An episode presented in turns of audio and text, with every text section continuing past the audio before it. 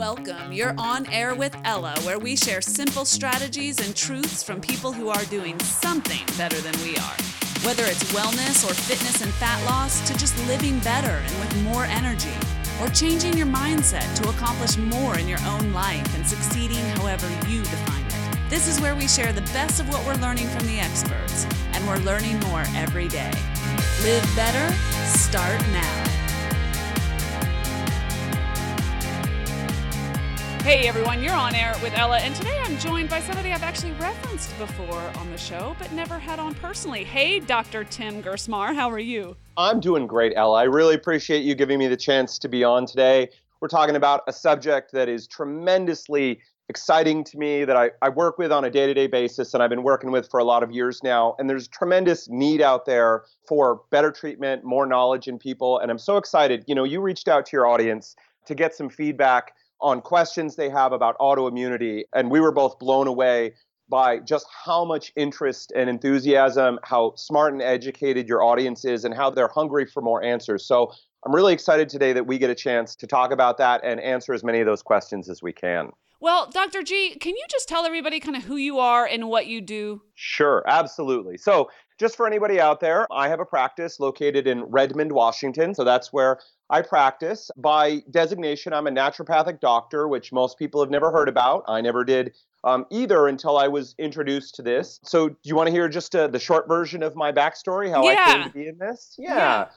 So I was in college, and one day my dad had to go in for surgery and went off to school and work. And then later that night, when I was finally settling down, I got a phone call from my mom who was in tears. And my dad had had the surgery, it went well. But then sometime afterward, while he was recovering from the anesthetic, he suffered a stroke. Oh my and uh, so I had to race down to the hospital. They didn't think he was going to survive the night. Thankfully, due to you know modern medicine and all their technological wizardry and skill, they, they saved him he survived, but he was profoundly affected by the stroke. And so my mom asked me to come home and be a caretaker for him, which I did for around a year, shuttling him to doctor's visits and kind of learning more about medicine than I had ever known existed before that. And there was a lot that they did right. And this is a theme we're going to talk about in autoimmunity today. There was Mhm. a lot that they did right, but there was a lot that they didn't do right.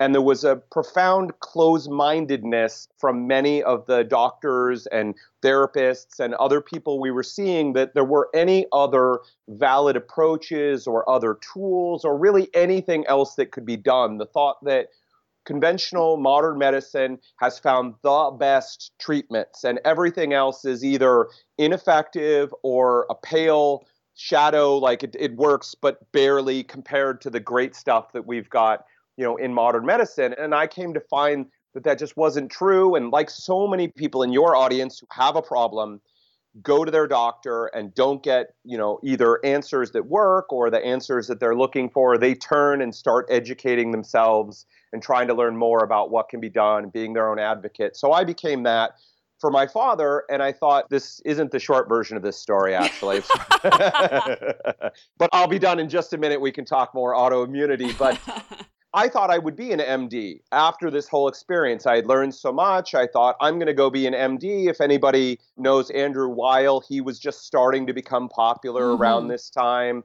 This MD who was reaching out to diet and nutrition and exercise and herbal medicine. And I thought, that sounds great. I want to be like that. And I reached out to MDs that I knew and I went and interviewed them, and they said, listen, this is the wrong path for you. This is going to be really long and not going in the right direction. Short version is I cast around looking, looking, looking, trying to figure out what to do. Was it acupuncture? Was it chiropractic? Was it something else? And this little profession that really had its stronghold in the Pacific Northwest, in Oregon and Washington, called naturopathic medicine, was that fusion of conventional medicine, all the knowledge and the learning and the tools that, that conventional medicine has, but it, it also included diet and nutrition and all these things that I was looking for. Short version, that's what I became, that's what I practice today. So it's not just diet, nutrition, exercise, herbal medicine, supplements, those all have their place,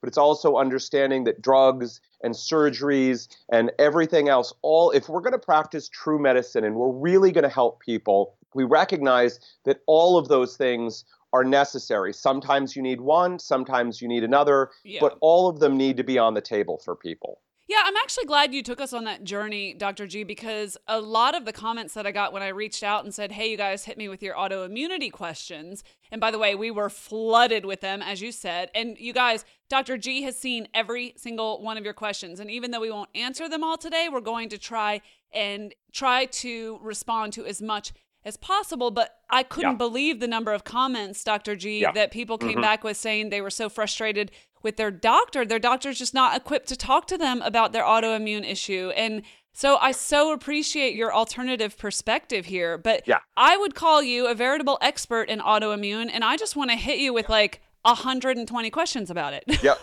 can, I, can I answer the question why I believe that more doctors, more MDs are, are not open or interested to this? Because I, I really do have great respect for my MD colleagues. They, many of them do really great work and they're incredibly frustrated as well. So the reason that most MDs are not open to the kind of approach that we're talking about today or that my schooling and the way I practice, I think comes down to several things. The first is their education, the second is their incentives, and the third is their restrictions. So let's just, I think most people know this now that straight up MDs do not get training in nutrition, or if they do, it's extremely limited. And frankly, most of it is bad advice, in my opinion. But a lot more recognition of that these days. Right. They don't get training in therapeutic nutrition, exercise, stress management, lifestyle management, herbal medicines, different supplements, other approaches. So, frankly, most of them just don't. When you approach them and you say, hey, how about this? The true answer that they should say to you is, I don't know anything about that. Unfortunately, along with the education, there's a tremendous ego for many doctors. And instead of saying, I don't know about that, what they don't say is, I don't know about that. And so ego often gets in the way of the appropriate answer, which would be, you know, hey, person, you're coming to me for your rheumatoid arthritis and you're asking, can diet make an effect? And the answer is, I have no idea. I haven't been trained in that or understand that. Instead, you often get the no diet doesn't affect it, which, spoiler alert, completely wrong. Uh, but we'll talk about that more later, right? The second is incentives. So someone asked a question like, hey, if I know what tests that I want to have run, and I take them to my doctor and ask, hey, doctor, can you run these tests for me? Essentially, why do they say no? And the answer is that their incentives, the way they get paid and the way the system works against that. So people may not realize that the insurance system monitors what doctors are doing, you know, what type of prescriptions they're doing, you know, what type of treatments they're recommending, and what type of labs that they're ordering. And sorry to say this, but if they're doing too much, so in other words, if you go to your doctor and say, hey, can you run every test under the sun on me? Right. the insurance company is the one who ends up footing most of that bill or a large part of that bill. And if they see that that doctor is ordering an unusual number of tests, so if they're, a, let's say, a gastroenterologist, uh, someone who deals in digestive issues, and you go to see them for ulcerative colitis, a type of autoimmunity of the digestive system, and you ask for all sorts of tests, the insurance company is going to look at what other gastroenterologists in the area are doing. And if the doctor is ordering three times as many tests as the other gastroenterologists in the area, that doctor is going to get flagged, investigated, and the insurance company will probably drop them off the system because they're costing that doctor too much money. Oh, interesting. So, I mean, look, this is the unfortunate part where, you know, modern medicine is not just the practice of helping people, it's also a business where a lot of money is being made. And a lot of people think the doctor's making a lot of money. And do, don't get me wrong, like MDs make good salaries and stuff, but the real money is in the insurance companies, the pharmaceutical companies, the device manufacturers. So, doctors, if they, so when you go to your doctor and you say, Can you order all these tests for me? First of all, they may not know why those tests are being done. Again, doctors very smart, but they haven't been educated in that way. So, when you're asking, you know, if you have rheumatoid arthritis and you're asking your doctor, Hey, can we look at my digestion and see what's going on? Their education, first of all, says that digestion has nothing to do with rheumatoid arthritis. So, why in the world would they do that in the first place? Secondly, they're incentivized incorrectly. If they run all those extra tests for you, they could be, you know, their livelihood could be endangered because suddenly the insurance companies are not willing to work with that doctor anymore, and therefore a lot of patients won't go and see that doctor, and then they may not be able to practice. And thirdly, restrictions on that doctor. So, for good and for bad, the larger medical world, so the American Medical Association and the state medical associations for MDs, have set down guidelines for what a doctor is supposed to do with a certain condition. So if you have rheumatoid arthritis or multiple sclerosis, you know, or ulcerative colitis, there are certain protocols and pathways that that doctor is supposed to follow for you. Now, in a positive way, they're trying to ensure that everyone gets decent care. So that's the positive side. But the negative side, these are like putting guardrails on the side of what a doctor can do. And if they go beyond that pathway, they actually can end up being, it doesn't happen a lot, but it definitely has happened. They can be brought up by the state board and charged with practicing medicine incorrectly. And there have been doctors who've been trying to practice in a more integrative and holistic and natural way that have actually ended up having their licenses stripped away from them because they're practicing medicine wrong. How unfortunate is this where it's systematic? The standard of care is actually right. compromising the standard of care. Exactly right? So I don't have a lot of blame for most MDs. I've met tons of good ones. Listen, there's also like any profession, plumbers and electricians sure, and sure. like you name it. There are bad apples in the mix, but most of them are honestly trying. And the system is set up in such a way that it's exceptionally hard for them to do the kind of care that most people these days now need. So, you have actually become an expert in this, I should think, partially because people can't get help where they thought that they could.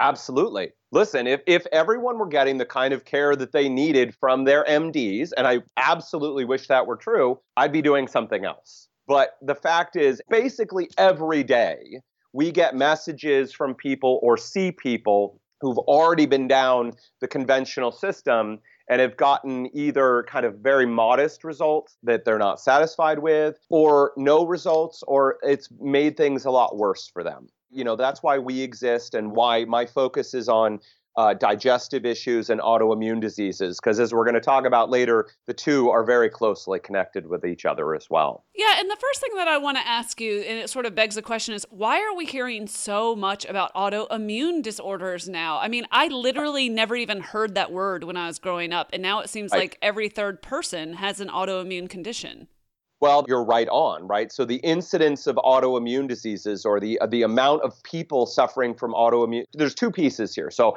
the first is the amount of people suffering with autoimmune diseases is dramatically on the rise, right? Immune dysfunction is dramatically on the rise. So for example, I have young kids you know, and I was dropping my kids off at school the other day, and you know, plastered on the door of the classroom is warning, you know, someone in this classroom has severe allergies to nuts. Do not bring nuts into this classroom, right? Because that right. kid could suffer a severe allergic reaction and actually die. And I don't know about you, but when I was a kid, I didn't know anyone. In no. fact, you know, all through elementary school, middle school, high school, I never knew anybody with that kind of severe nut allergies. I think I knew one kid who was severely allergic to bee stings, but that was about it. Yeah, I think a lot right? of people can relate to that. Like I literally never heard of it and then when my son was in elementary school it was like, you know, people will die, stay away. Right. So allergies and autoimmune diseases are similar but not the same. They're both examples of the immune system reacting severely in an incorrect way. So maybe it would help here to give a little background to help put this all in context for people. Please. So, our immune system is the defensive system of our body. We can think of it as our own personal army, navy, and marine corps, air force, all that stuff, right? Police force. Every day, you and I are exposed to a whole range of things which could potentially hurt or kill us. You know, viruses, bacteria, fungus, parasites, toxins from foods and things like that that could be dangerous and harmful to us. And every day of our lives, it's 24 7. It's the job of our immune system to destroy, neutralize, and get rid of those harmful things and protect our bodies. If we didn't have a well functioning immune system, we would be like the boy in the bubble who can't be exposed to things because, or AIDS patients whose immune systems have been so run down by the virus that they can no longer respond properly and these people are you know at, at, extreme danger of catching infections they can't fight off and they'll be killed by it yeah. so we have this incredible immune system whose job you can imagine it's like a policeman walking down the street in a busy area looking at the faces of everybody who walks by and the policeman's job is to say you know, does that person look like they belong here? Or is that, you know, a bad guy, a criminal, or somebody dangerous who's going to hurt us? And the immune system is supposed to ignore all the normal people who aren't causing any problems, just going about their day, but to zero in on the crooks and the criminals and the bad guys who are going to cause harm and take care of those guys. Okay. Okay. So that's the normal immune system. And most of us, most of the time, have a good, well functioning, normal immune system. Now, in the case of allergies and autoimmune diseases, the problem is that the immune system is targeting something, so it's seeing something as a bad guy that isn't actually a bad guy. So, in the case of allergies, these are things outside of us. So, these can range from, you know, pollen and grass and dog hair and cat hair and dust mites and harmless molds. And then moving on to, you know, different foods and things that the immune system sees these things that shouldn't be a problem because it's not like a virus or a bacteria that could hurt you or kill you. It's pollen, you know, floating through the air and yet the immune system views it as something negative and goes on high alert and causes reactions. And those range from you know itchy eyes runny nose all the way up to those severe life threatening allergies where your throat closes up and you can't breathe anymore. Yeah. Now in the case of autoimmunity we have the same sort of situation where the immune system is reacting to something that it shouldn't be However, in allergies, it's reacting to something outside of us. In autoimmunity, it is now reacting to something inside of us. So, in the case of multiple sclerosis, your immune system is now targeting parts of your brain and your nerves as if it were a dangerous virus or bacteria or something that's going to hurt you and attacking and causing damage to it. In the case of rheumatoid arthritis, it's now attacking your joints as if they were something dangerous. In the case of ulcerative colitis, it's attacking your digestive system. So, we go on a spectrum from a normal, healthy immune system. Allergies are a sign of an immune dysfunction, but it has not yet crossed over. Now, the immune system is supposed to have safeguards and protective mechanisms that keep it from attacking your own body. As right. you can imagine, that's a bad thing. It's not supposed to do that, right? So, people, one of the questions that we got is Are autoimmune diseases hereditary or genetic? Or, you know, if you have family members with autoimmune diseases, are you more likely to get an autoimmune disease? Mm-hmm. And the answer is yes. So, we have some diseases, like celiac disease, for example, is one that's been really well studied, and there's a very strong genetic component to getting celiac disease. So I think most people know celiac disease now, but celiac disease is an oddball disease, oddball autoimmune disease, where it's very directly, like 100% related to when someone eats gluten, which is contained in wheat, rye, and barley, and then unfortunately, wheat, rye, and barley, wheat especially, have been taken apart, and a lot of their components have been shoved into all sorts of processed foods and things that you wouldn't think are there. So it's not so simple as saying, don't eat bread. Right. And, and you won't have a problem. But it's very directly that when someone eats gluten, it triggers the immune system to start attacking the body. So that's a case where there's a very strong genetic component. there are several sets of genes, and you can be tested for those genes. It's a simple blood test. Any doctor can run it for you, though many, of course, getting back to our earlier point, many doctors will not run these tests for you unless you have a relative in your family who has been diagnosed with celiac disease and then they will often they will do those tests for you so if you don't have those genetics, this particular type of genetics, you are very unlikely to have celiac disease. It's about 95% of people who do have celiac disease have the specific celiac genetic. But the other thing to note is if you have those celiac genes, it does not, let me just say that again, does not mean you are doomed to have celiac disease many people who have the genetics that mean they could get celiac disease are eating gluten every day and never get celiac disease. Oh, how interesting. Okay? So, having the genetics is important, but by itself is not enough to give someone autoimmunity. Okay? And so, celiac disease is the most prevalent one, the one that we know the most about, and the genetic links are strongest. Now, many other autoimmune diseases, some of them have some direct genetic links. So, for example, there is a disease called ankylosing spondylitis. And what that is, is your immune system begins cementing in your spinal column so that in the most advanced stages, your spinal column can't twist or bend anymore. It's like a rod in your back, right? And that has a genetic linkage as well that's been shown. There are a few others. Most common autoimmune diseases that we're talking about Hashimoto's, uh, multiple sclerosis, rheumatoid arthritis, lupus there is not that extremely strong genetic linkage where it's, ah, if you have this genes, you know, you are at high risk of getting this disease.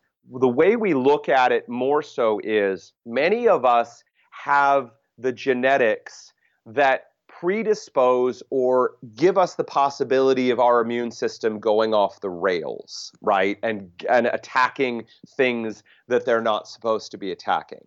And so we ask the question, why? Why would we possibly have these genetics that let us get autoimmune disease when having autoimmune disease is a terrible thing to have. Okay? And so the answer is really twofold. And you get to, you'll decide here, Ella, how deep we want to go down this, because I know we want to get to more of people's questions. But I find that by zooming out and looking at a lot of these things, a lot of the small questions tend to answer themselves or okay. at least people people are a lot more oriented. So i'll often use the analogy people have heard the forest for the trees so kind of losing the big picture for the small picture.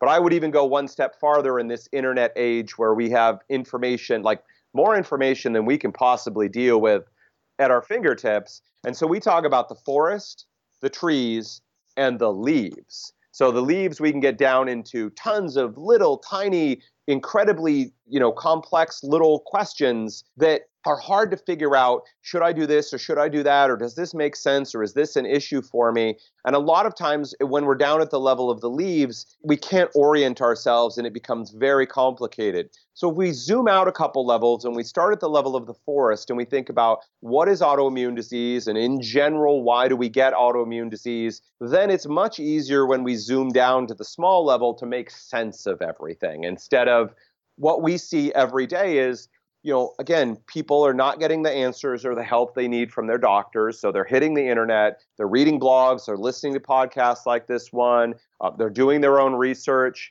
and they're just totally confused because it's hard to orient themselves. Yeah, for sure. Okay, okay so we'll let so, we'll sort of zoom out and hopefully yes. cover more people that way. Right, exactly. So to answer the question, do genetics matter here? The answer is yes, they do. There's a few autoimmune diseases where it's been really strongly linked to genes, and most of them not so much. But genetics matter. And if you have family members with autoimmune diseases or with a lot of allergies, then we know that your genetics are more permissible or they're more likely to allow an autoimmune disease to occur in the first place. But why would we have these genetics? And, and there's two main reasons that we have. The first is that I'm a big believer in evolutionary medicine and understanding a lot what's going on by looking at the evolutionary context of animals and humans and the environments that our species grew up in, and a lot of things make sense. So the first is simply that even though we had these genetics in the past, the diet and lifestyle and other factors and triggers. So people have asked the questions about, you know, does environmental toxicity and exposure to chemicals and pesticides and various things can that cause autoimmunity? And the short answer is yes. You know, and that's why, because part of the question is why are we seeing so much of this now where we didn't see it 25 years ago? 100%. The second, you know, the, the second is could infections uh, chronic infections and various other things trigger autoimmunity? And again, the answer is yes. Uh, they can, right? So, what about chronic uh, stress? Would you put it in that category as well? Yep. So, almost everyone, I would say 99 out of 100 people that we see, when we listen to their story and we understand what's going on, autoimmunity came on the stage for them during and around a period of chronic stress, mm. whether that was a divorce, the loss of a loved one, uh, severe work stress, severe home stress. You know, people were in yeah. college, you know, and stressed to the max, or almost always it's my health was, you know, pretty decent, but we can start to see some of the precursors that were lining up when we we take a timeline and we understand what was going on for that person. And then the event or the time period happened and all of a sudden we get okay. autoimmunity in place. So a stress is a critical factor in let's be careful here not necessarily causing autoimmunity but triggering autoimmunity to happen. Okay. And secondly stress is a key factor in causing flares or worsening of autoimmunity. So, pretty much everybody, if we stress them out, so I'll give you one recent example. I was working with a lady who has ulcerative colitis, again, autoimmune disease against the digestive tract. They often suffer from a lot of diarrhea, a lot of bleeding are some of the main symptoms and pain in their abdomen and their digestion. And so she was doing pretty well. We had her in a good place, and then work went crazy for her. So work was really stressful. She got projects piled on, a lot of stuff was going on, and then lo and behold, she went into a flare of her UC, right? And that's that is really common. So one of the lifestyle factors that must be addressed, and this is not easy for people, I get it, but it has to be done, is we have to effectively manage the stresses in our lives. And we have to know, as someone with autoimmunity, when the stress gets bad. So think of it like a teeter totter where, you know, you put weight more weight on one side and the other side goes up. So if you pile more stress on one side of that teeter totter, you have to pile more, if you will, anti stress or things to calm the immune system on the other side of that teeter totter to balance it out. If you take stress away, this is really common. People will be on vacation and they're relaxed and they're having fun. They're not worrying about home, kids, jobs, all of those things. And all of a sudden, they can eat things that were bothering them before, and everything is like mellow. And, and they think, oh my God, I'm cured. I don't have to do all of these things anymore to manage my autoimmunity. And then they get back home and they're back to the grind and the job and the kids and the life and the bills and the everything. And all of a sudden, now they can't do that stuff anymore that they could do just a short time before when they were on vacation. Think of the teeter totter, take a whole bunch off one side, the factors that are going to stimulate the immune system to go out of whack, and you can take a lot of stuff off the other side and still be in great shape. Dr. G, I have to ask you here. Yeah. Can uh-huh. you get on the other side of an autoimmune disorder where you can actually be cured, or are you always vulnerable to flare ups? Yeah, this is a great question. So, as far as I'm aware, in all of my years, so I've been dealing with people with autoimmune diseases for around a decade now, I do not know of any way to permanently, completely, and totally shut off the autoimmune process such that no matter what a person does in their life, it never comes back or never bothers them again. So I would say, on some level, we are always going to have to manage our autoimmunity. I think of it kind of like a dimmer switch for your light. So it's not like a light switch. Once it turns on, I don't know of a way. I'm hoping, you know, science and people's experimentation can find a way to permanently turn that switch back off again. But once it's turned on, I think of it more now like a dimmer switch. So it can be turned up really bright. Our autoimmunity can be in a really bad place and flaring and majorly a problem for us, or it can be turned down almost to you know where the lights aren't on at all. And so my goal is how do we keep the, turn that dimmer switch down as low as possible? How can we keep it as low as possible and also make it the least sort of intrusive in a person's life? So the people I've seen who've done the best, they make diet and lifestyle changes a permanent part of their life and their autoimmunity basically it's lurking there in the background but they kind of the habits that they need have become so ingrained for them that they don't even it's not even a big deal anymore. They're not following quote unquote a specific diet. It's just an eating pattern that they they live. You know they're hopefully here not having to do a tremendous amount of you know drugs or supplements or various other things to keep it in check you know we definitely differentiate between sort of the active treatment phase where we're trying to get so i guess maybe this helps a little. We sort of view it, it we have a four step process that people move through. The first is symptom control and management. So someone with hashimoto's who's profoundly hypothyroid and suffering all those symptoms of you know, fatigue and tiredness and weight gain and hair loss and you know, poor brain function and all those kind of symptoms, first and foremost, we have to get the person stabilized, their symptoms under control, and some quality of life back for that person, regardless. The second step is we want to go then go in, identify and remove as many triggers that are pushing that autoimmune for process forward. The third step, we want to balance out the rest of the body and make sure everything is working properly and the person is healthy. And the fourth step is maintenance. Now that someone is in a really good place, how do we maintain them there for, for the long haul?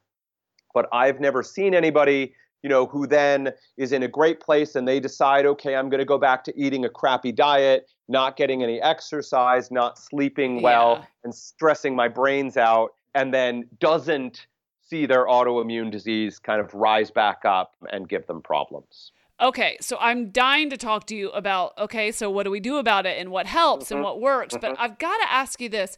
How do you know if you might be experiencing autoimmune issues? And there's sort of a part B here. I yeah. know a lot of my listeners mm-hmm. feel like they're dealing with something, whether it's just like, you know, inflammation they can't quite right. put their finger on and or right possible autoimmunity, but they don't know what the root right. cause is. Like, what do you tell those people? Yeah. Well, there's the complicated answer and the simple answer here. So, the slightly more complicated answer is there are you know a handful of autoimmune diseases again that the conventional medical community really recognizes and we've talked about a few of them rheumatoid arthritis and lupus multiple sclerosis and a whole host of others that are firmly recognized and they have the diagnosis and all the rest.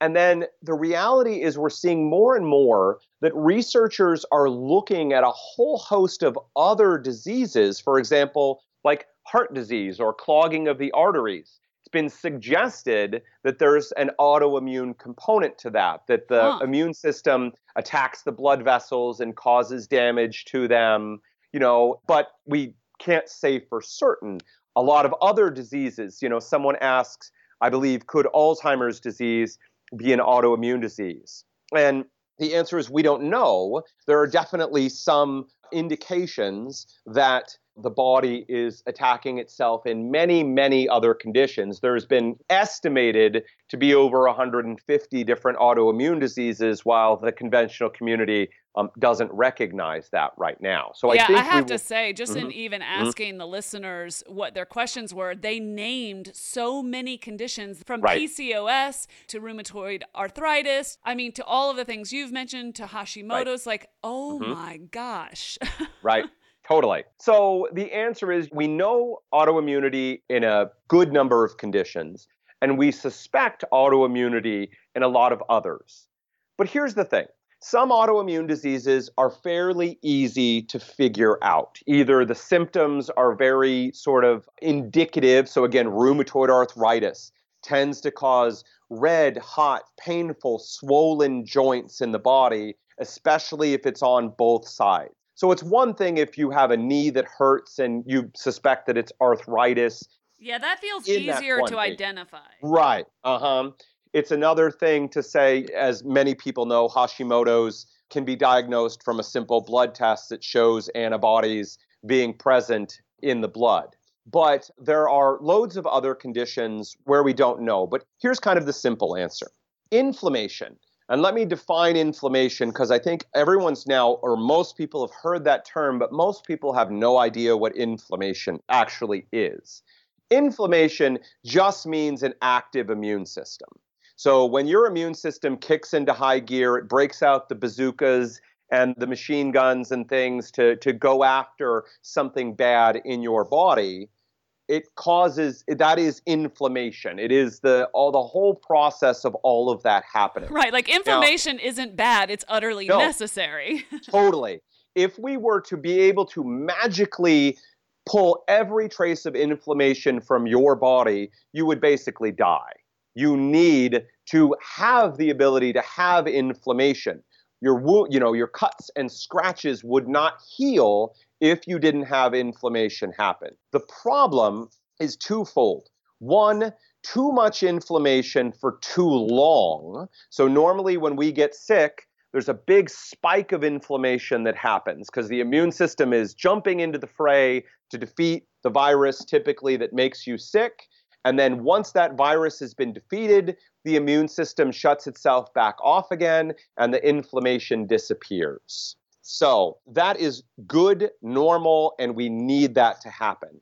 Now, the problem with inflammation and autoimmunity is that the immune system is constantly on high alert because that bad thing that it has found is part of you and it can't get rid of it. So that inflammation just keeps going and going and going. And of course, the other bad part now is that instead of chomping down on viruses or bacteria, your immune system is chomping down on your thyroid or your brain or other parts of your body. That inflammation is targeted at parts of your body and it damages them and causes problems and symptoms and issues for people. Now, we can have inflammation, chronic inflammation, that is not targeted directly at your body. So we can think of this in two ways. If you think of kind of the, the army again or whatever, yeah. they can cause damage because they're directly attacking something, right? So again, if your immune system is directly attacking your thyroid gland, it's going to chew up and hurt your thyroid gland. But the other thing that can happen with inflammation, especially chronic inflammation, is that innocent bystanders get hurt too. So, if your immune system is fighting an infection, sort of, let's just call it in the vicinity of your thyroid gland, it's not attacking your thyroid gland, it's fighting off something else. And in that process of doing that, it can damage your thyroid gland. There is a condition whose name is escaping me right at the moment. I think uh, it's going to come back to me, where there is an infection of the thyroid gland and then the immune system attacks it, doesn't attack the thyroid gland itself, but is attacking that infection inside the thyroid gland and tends to cause uh, temporary issues with hyperthyroidism and hypothyroidism because the thyroid is damaged in that whole process. Ah, I got the name now. It's called de Quervain's thyroiditis. That's the, the fancy name for it. And it's collateral damage, basically? Right the thyroid ends up getting hurt in the process of the immune system attacking the infection of the thyroid gland. But it is not autoimmunity because the thyroid gland is not directly being targeted. It's an innocent bystander that's getting hurt in the process. So, how do you know? I'm already confused. Like, how do you know?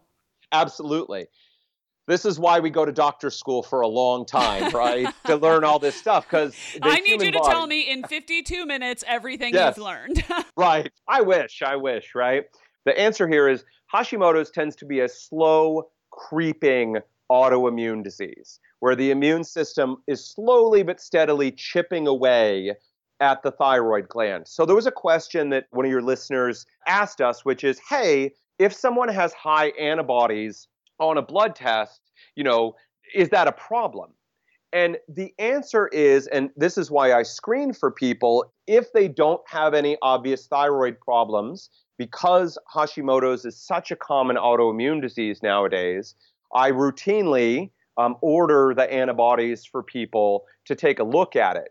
And the answer is the data says that those antibodies typically become positive, excuse me, between five and seven years before someone becomes hypothyroid.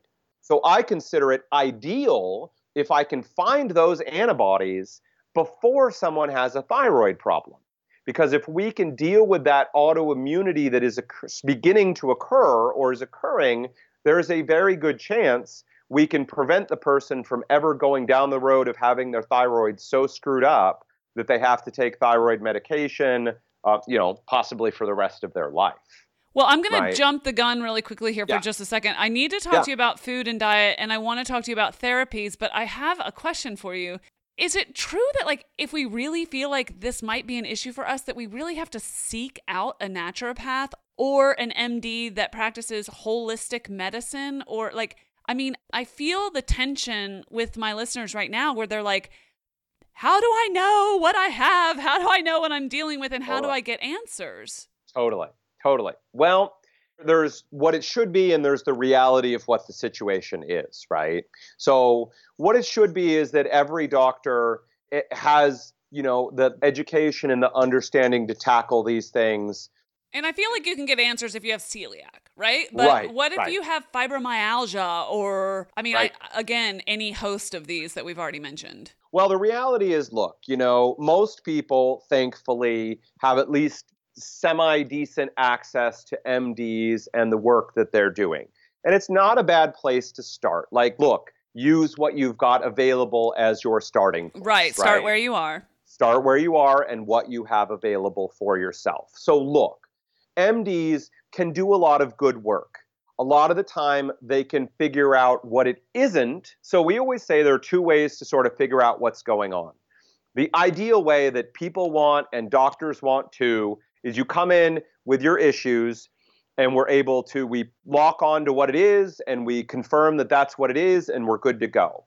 Unfortunately, in my world, a lot of the people that I deal with we go down the route of what I call the Sherlock Holmes method. So, if anybody remembers Sherlock Holmes, the famous fictional detective, but he had a saying that when you eliminate everything that it isn't, you're left with what it is, right? So, a lot of times we end up figuring out what's going on for someone by eliminating tons of other stuff that it's not. So, for example, with a lot of digestive issues, people end up going to see their primary doctor, getting a referral to their gastroenterologist, and having a colonoscopy and endoscopy done to look at all their digestion and see what's going on. Now, for a lot of the people that we see, that's already been done, and the gastroenterologist kind of shrugs their shoulders and goes, I don't know what's going on with you. But here's a prescription. well, well, absolutely, right? So, and not to make it's true, and I hate that, but not to make too much fun of them. That is the options that they have available, and assuming sure. they're a decent doctor, they're trying to do the best they can for you as well in that in that situation. It's just That's not very fair. good. Yeah. You know.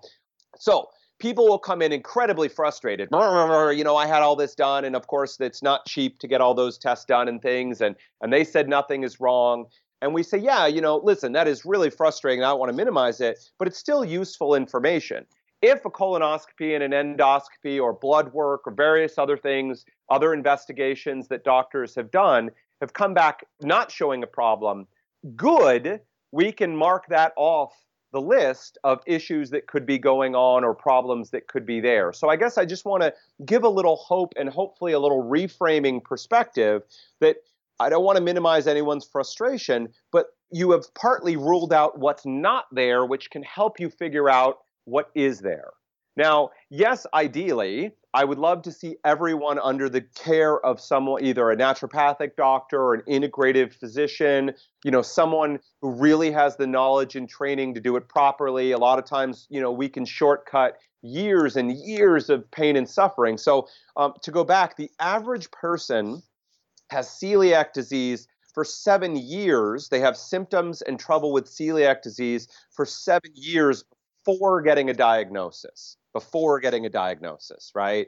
And I just saw a person two weeks ago. She'd been dealing with digestive issues for 10 years, going from doctor to doctor before we were able to basically diagnose her with Crohn's disease, which is another type of autoimmune disease of the digestive tract, right?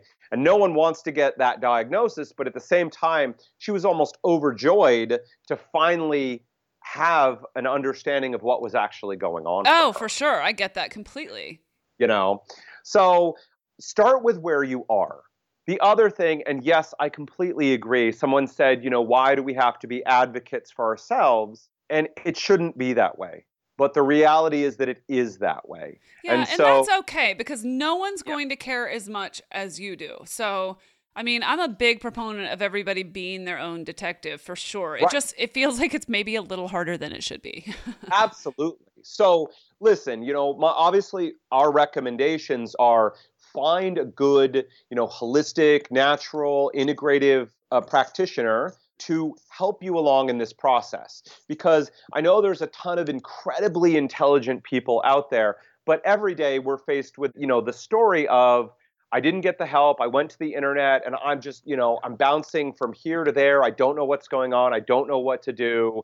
And potentially, you know, years and tons of money have been spent um, trying to figure out what's going on when a good practitioner for most people can totally shortcut and help you get there way, way faster and save lots of time. And ultimately, even though this stuff can be very expensive, um, can save you a lot of money because you're not you know going down all these dead ends all the time okay good point Let's talk about food and diet. I think I got just as many questions around nutrition and eating lifestyles for autoimmune as I did any other question. So, yeah. can I have your thoughts on the autoimmune protocol, sometimes called AIP? Yep. And does it and tell us what that is and sure. does it apply to like every single autoimmune issue? Right. Like what is it? How does it work? Okay. So, great question. And I'm so happy that your audience is clued in to the fact that diet may be having some part to play in what's going They're on. They're so smart. Yes. awesome. Because again, every day we see people who come from their, whether they're specialist, whether it's a gastroenterologist, a rheumatologist, a neurologist, saying, well, they said the diet has nothing to do with this. And the answer is that is completely wrong. You know, in 10 years. That makes me crazy. Yeah, it makes me crazy too listen, in 10 years of working with people with autoimmune diseases, I would say between eight and nine of every 10 people who come to see us see changes from making changes to their diet. Now, for some, oh, that's very encouraging. It's very encouraging. Now, for some people, those changes are fairly modest right? They may be, well, I'm definitely better, but I'm still suffering quite a bit from autoimmunity and it's still a big deal for me, but it's better than it was before. All the way down to, and I would say, you know, give or take, about 10 or 20% of people who make dietary changes see massive changes in their symptoms. So let me give you one real quick story here. So, a young lady with rheumatoid arthritis she was on the drugs and then she turned 26 and her parents insurance company uh, her you know would no longer cover her for insurance. She was on some expensive drugs that can cost you know 10 to 20 thousand dollars a year for those drugs. Wow. So she obviously could no longer be on those drugs. And the short version is she found that the autoimmune paleo or the aip diet essentially completely controlled her symptoms. That when she followed that diet, her joints, everything calmed down, her joints felt good again, nothing was bothering her. So, you know, these are the. What is the AIP diet, Dr. G? Okay, so great question. So, just one last second, and I'll totally get to that. So, for some people, just making diet changes alone yeah. can completely control their autoimmune disease. Now, I don't want people to, you know, absolutely give it a try, see what it does for you but recognize that in my experience, for most people, diet alone is not going to be sufficient to completely control what's going on. Okay? Okay. So, in order to make sense of diet, let me go back and just one because this will all become clear. Just one second. So we. I believe yeah. you. I trust you. thanks. Thanks. We talked about how genetics alone are not enough to trigger autoimmune disease. Just because you have the having the genetics means it is you have the possibility of getting autoimmune disease. It's more likely that you will get autoimmune disease, but it doesn't mean you will get autoimmune disease. So, we call genetics the loaded gun. It's like having a loaded gun, but if you don't pull the trigger on that loaded gun, nothing will happen. Okay. So something must pull the trigger on that loaded gun. And so, what are the four major, and a bunch more other things, but what are the four major things that can pull that trigger? One is diet and lifestyle factors. So, we already talked about stress is one of those lifestyle factors, but diet and lifestyle factors is number one. Toxicity is number two. Infections is number three. And gut health is number four. So let's talk. Oh, wow. It gets its own category. Uh huh. Because it's that big of a deal. So diet, wow. gut health combined together, both of those are involved. So it's important to understand that in our gut, there are about 60% of our whole body's immune system. The figures vary a little bit, but let's call it about 60% of every immune cell in our body is right there at our gut. And the reason is on a day to day basis, the gut is one of the main places that stuff goes into our body. You can think of it kind of like the border, like where stuff is flowing into and out of our body. So the gut is a primary place where the immune system can be influenced in a good way to calm down or in a bad way to get stirred up. Okay. And now, one of the factors that can stir up the immune system is what we eat. So, let's talk specifically about the autoimmune paleo diet.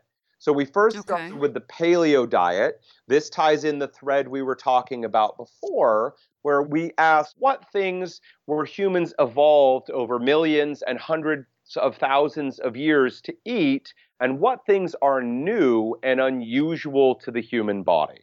Okay.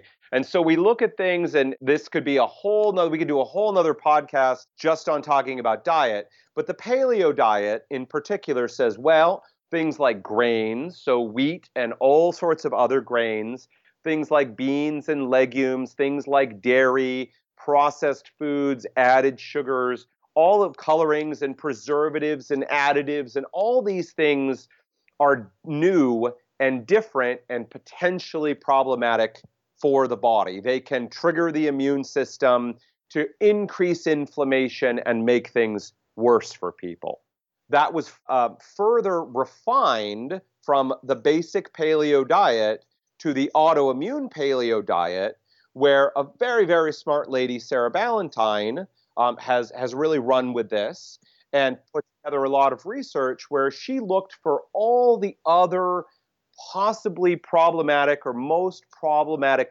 foods that could trigger a lot of inflammation, immune system activity, and worsen autoimmunity and she's put together, let's be candid, a very restrictive diet that strips away most of these things.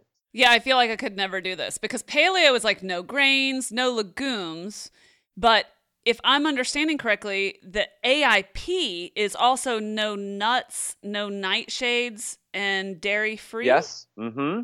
Did I leave anything out? Uh, no nuts and seeds. No. So it's the standard: no grains, no dairy, um, no grains, no dairy, no beans, no beans, no nuts or seeds, no nightshades, no coffee as well. Okay, I'm out. I am out. Peace out. So, people, eh, so two questions. Is this the or the only way that diet can help autoimmunity? And the answer is no, of course not. Of course not. Does everyone need to do the autoimmune paleo diet? No they don't. Will it work? Is it the right diet for everyone? No, it isn't. Okay? Is it helpful for many people? Yes, it is. Does everyone need to avoid all of those things or all of those things forever? No. Do some people? Unfortunately, yes. So there's two different approaches that people can take to working with diet. Okay, so obviously, I hope we're uh, everyone who's listening is on the page of you know a whole foods diet that includes both for almost everyone that includes both plants and some animal foods. We are an omnivorous species, so we're meant to consume some of both. It is true that some people, there are some people whose guts are so compromised that plant foods cause a lot of problems. There are some people who don't seem to do well or choose not to have animal foods and thrive without them as well. The most people in the middle, we need a mixed diet of mostly whole foods. I hope we're all Okay, and we're on the try to eat whole foods and you will change the world Yes. eating plan Yep. over here. Yep. Okay. Yep. Okay. So that's a great starting place. Look, if nothing else, getting a lot of additives, preservatives, you know, lots of extra sugar, Yeah, not helping. not helping. You know, lots of really refined grains. We always say, look, if you're going to eat grains, the more unrefined and unprocessed they are, the healthier they are for you. Okay. So, again, one of the questions, you know, people have heard out there on the internet people saying, for example, like everybody with Hashimoto's or everybody with autoimmune disease needs to avoid gluten. Is that true? No, I do not believe that's true. I've seen plenty of people with autoimmune diseases who do fine with gluten, who don't have any issues with it. Why should they avoid it if it's not causing them any problems? Okay? Yeah, 100%. There are, yeah. but there are also loads of people who do see improvements from avoiding gluten, right? So the answer is we as humans we all want cut and dry, black and white, simple, just tell me exactly what I need to do and you know there's one solution to it. So it's not true that you know we could get rid of all autoimmunity if everyone just stopped eating gluten or we all went back to older heirloom species of gluten non you know genetically modified non-sprayed that would take care of everything. And the answer is no it wouldn't. Or we just need to get all the mercury out of out of the world and then everything would be perfect. And the answer is no it's not.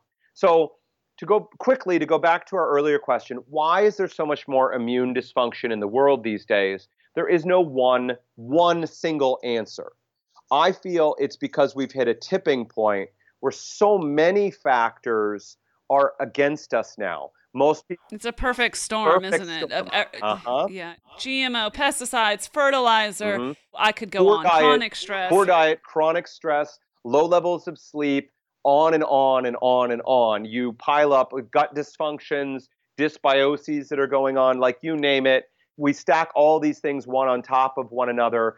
For some people it's more one thing. For other people it's more another thing. But as a global society you know if we had to devise an environment for ourselves to live in that made people sick you're more or less looking at it. We've inadvertently put that together basically. Well done, us. And so I would imagine that how you got there yes. probably has a lot to do with what modality or therapy or diet would work for you, whereas it might not work for the other guy who's suffering from the exact same thing. In other words, there are so many variables. Absolutely. That's what that's why people are so confused, right? That's why you read someone's blog post and they say, "Hey, I have XYZ autoimmune disease and I did this treatment and boom, like I'm great." And then other people are like, "Oh, so I just need to do what that person did and it'll fix my autoimmunity." And the answer is, yeah, sometimes. But for other people, you know, and then they're so frustrated. Well, I went down that path and I, I you know, I invested all that time and energy Yes. and money doing that thing and it didn't help me and the answer is yeah because that dysfunction that thing that the person was addressing wasn't not your it was thing. not your thing or it's not a big deal or it's it is a piece of what's going on for you but not the thing that's going to turn everything around for you Would you suggest that people would generally like take a look at grains, soy, legumes, nuts and seeds, nightshades, dairy, and like maybe eliminate one at a time or test that Sure. or eliminate all of Sure. like what do you recommend if they're trying to figure sure it out? sure so there's two strategies to, to come back to what we were talking about before two strategies with diet there's the kind of one step at a time and the both feet in the pool at once Okay. So, one strategy is jump into the deep end of the pool and get it over with. So, go to something like an autoimmune paleo diet, eliminate, strip all that stuff out of your diet, or so you're eating air and like broth. And, you know, you're on the air and broth air, diet. yeah, the air and broth diet. Yeah, no. listen, you know, like there are, go check out, you can, Sarah Ballantyne's blog, the paleomom.com. Okay. She has a lot of recipes. There are cookbooks. There are, I know it's a common reaction. There's nothing to eat but air and broth. The reality is there's still lots of foods, lots of delicious things that people can eat, but it is a massive dietary shift for people right? Okay, I'll link to two that I know are really, really good, right. including Sarah's. Right, okay. right. So that would be obviously, but that's one strategy. And that is, you know, we generally say, look, if you're going to do it, you must do it for a minimum of 30 days. And if you're going to do it, it's not something where you can mostly do it. You have to completely do it because I get that. That makes sense. you know because otherwise you just don't know. If it's like, well, I kind of cut down on the amount of these foods, but I was still eating them. Yeah, it's great if then you say, oh my gosh, things did get better for me. But if you're going, well, I was 60, 70, 80%, I cut down on these things, but I still ate them and my autoimmunity is about the same, you know, does that mean that it's going to help me or not? The answer is we have no idea. So okay. you really need to, if you're going to go both feet in the deep end, you really need to do this properly. And this is why we recommend everything from having a good practitioner on your side to having a support group on your side to planning and preparing for it so that you can do it correctly and you can have the support and the guidance and the help that you need. So you don't end up again spinning your wheels wasting your time wasting all the effort that you put into making these changes. So yeah. you know do something you can jump in the deep end do something like the autoimmune paleo diet for a minimum of 30 days. Sometimes we'll recommend 90 days on the dietary change and kind of assess what you can notice so again, sometimes this is easy. Someone, you know, the example of the young lady with rheumatoid arthritis, it's easy to tell if it's working or not. Do things hurt more than they did before or hurt less than they did before?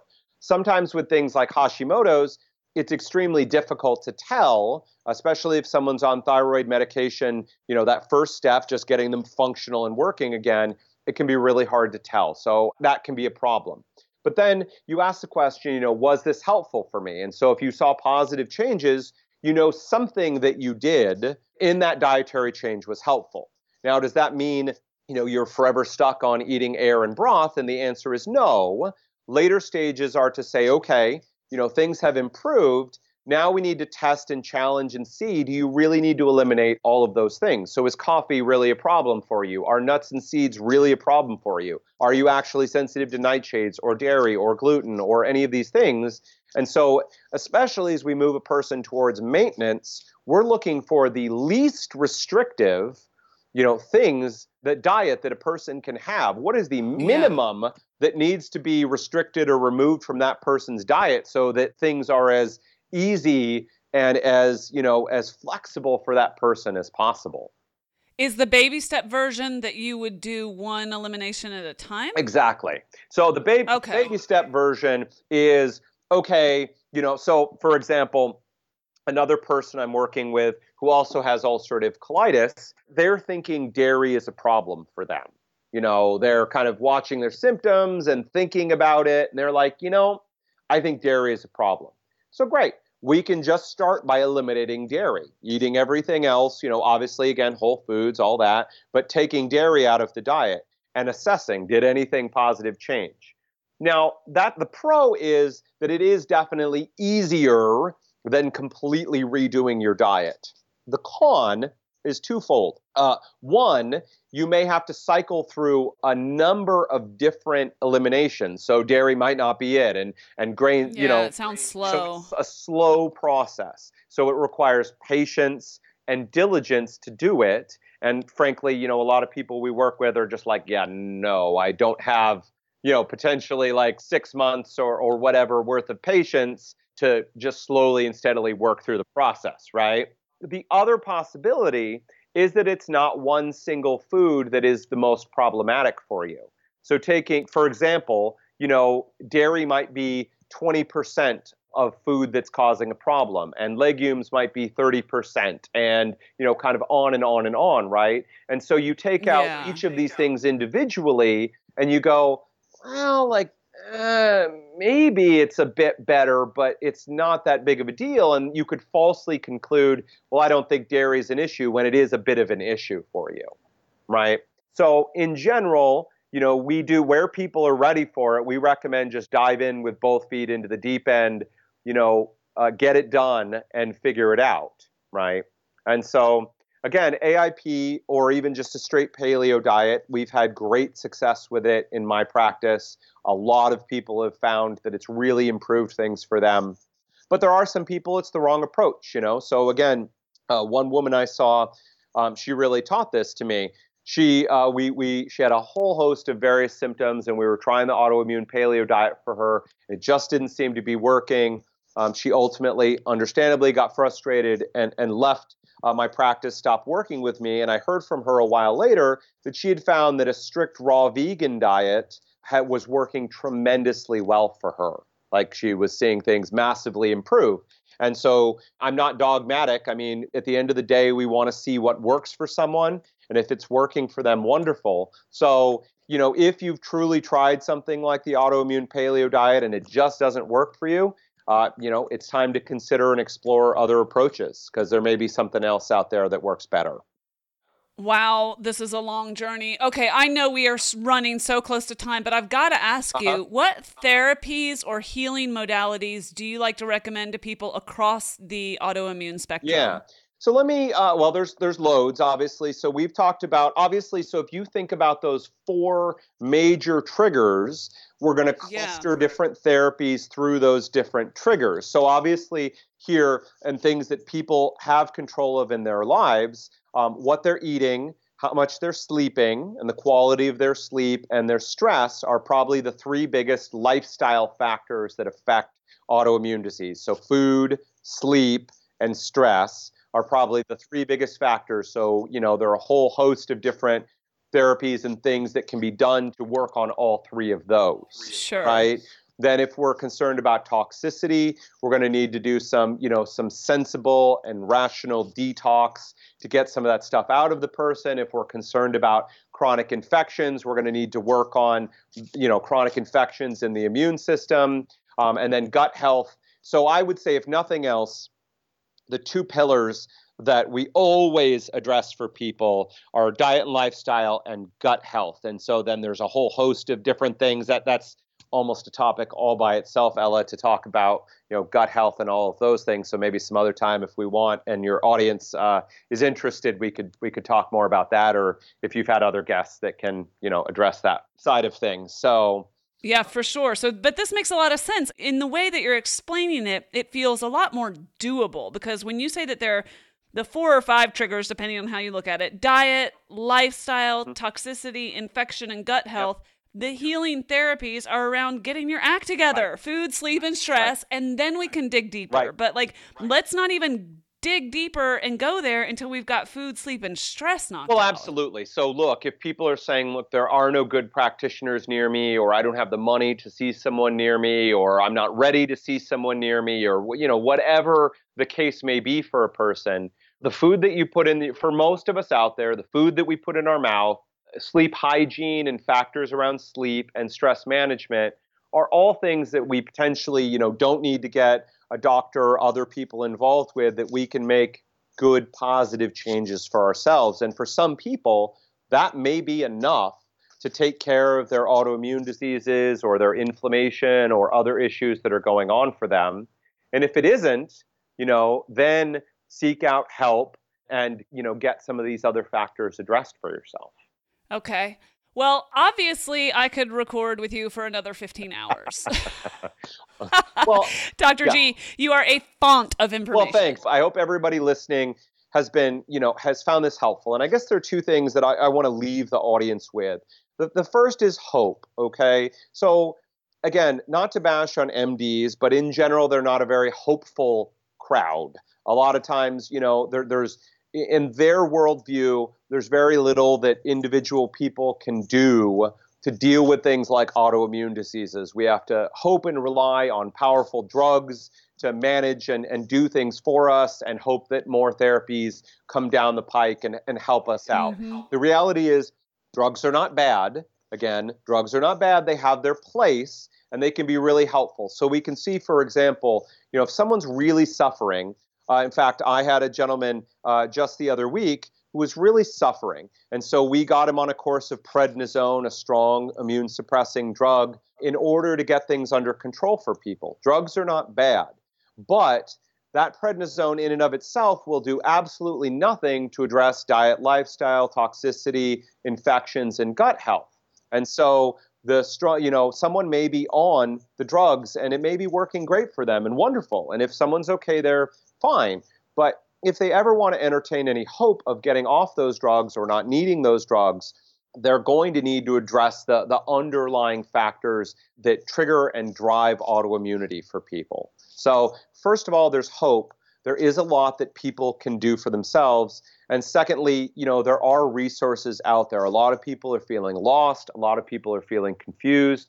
There are plenty, there aren't enough, straight up, there aren't enough, but there are plenty of good doctors and other practitioners out there who realize the limitations of our conventional system and branch out and look outside of it and find therapies and find tools that help people. If anybody is interested, would like to reach out to me, is it okay if I give my contact info here, Ella? I mean, I would love it because they're going to be like, yeah, but where do I start? Right. So, no, that would be great. And of course, you guys know that you don't have to memorize anything. I'll just link to it in the show notes. Absolutely. So, if someone wants to reach out to us, uh, the easiest place to find me and find us is, is our website. So, it's for Aspire Natural Health. So, that's Aspire as in A S P I R E, Aspire Natural Health you can find everything there. You find links to our social media. You can find links to videos and audio that we've done as well. So that's the, the central hub uh, where you can find us and you can find uh, more information as well. Thank you for that. Mm-hmm. All right, Dr. G, thank you. You will definitely be back because I have so many more questions for you. well, I'm glad. Listen, I want to thank you for getting information out there for people. Thankfully, we, the internet has changed everything, and we live in a day mm-hmm. and age now. I, to our earlier point, we all need to be advocates for ourselves. That doesn't mean that you should be, you know, you have to fight the medical system, but we all need to be aware that ultimately our health is in our own hands. And if you're listening to this podcast, you're doing yourself a great service and learning things that you need to do to be an advocate for your own health. So thank you so much, Ella. Dr. G, I couldn't have said it better myself, so I won't even try. Thanks so much. Bye bye.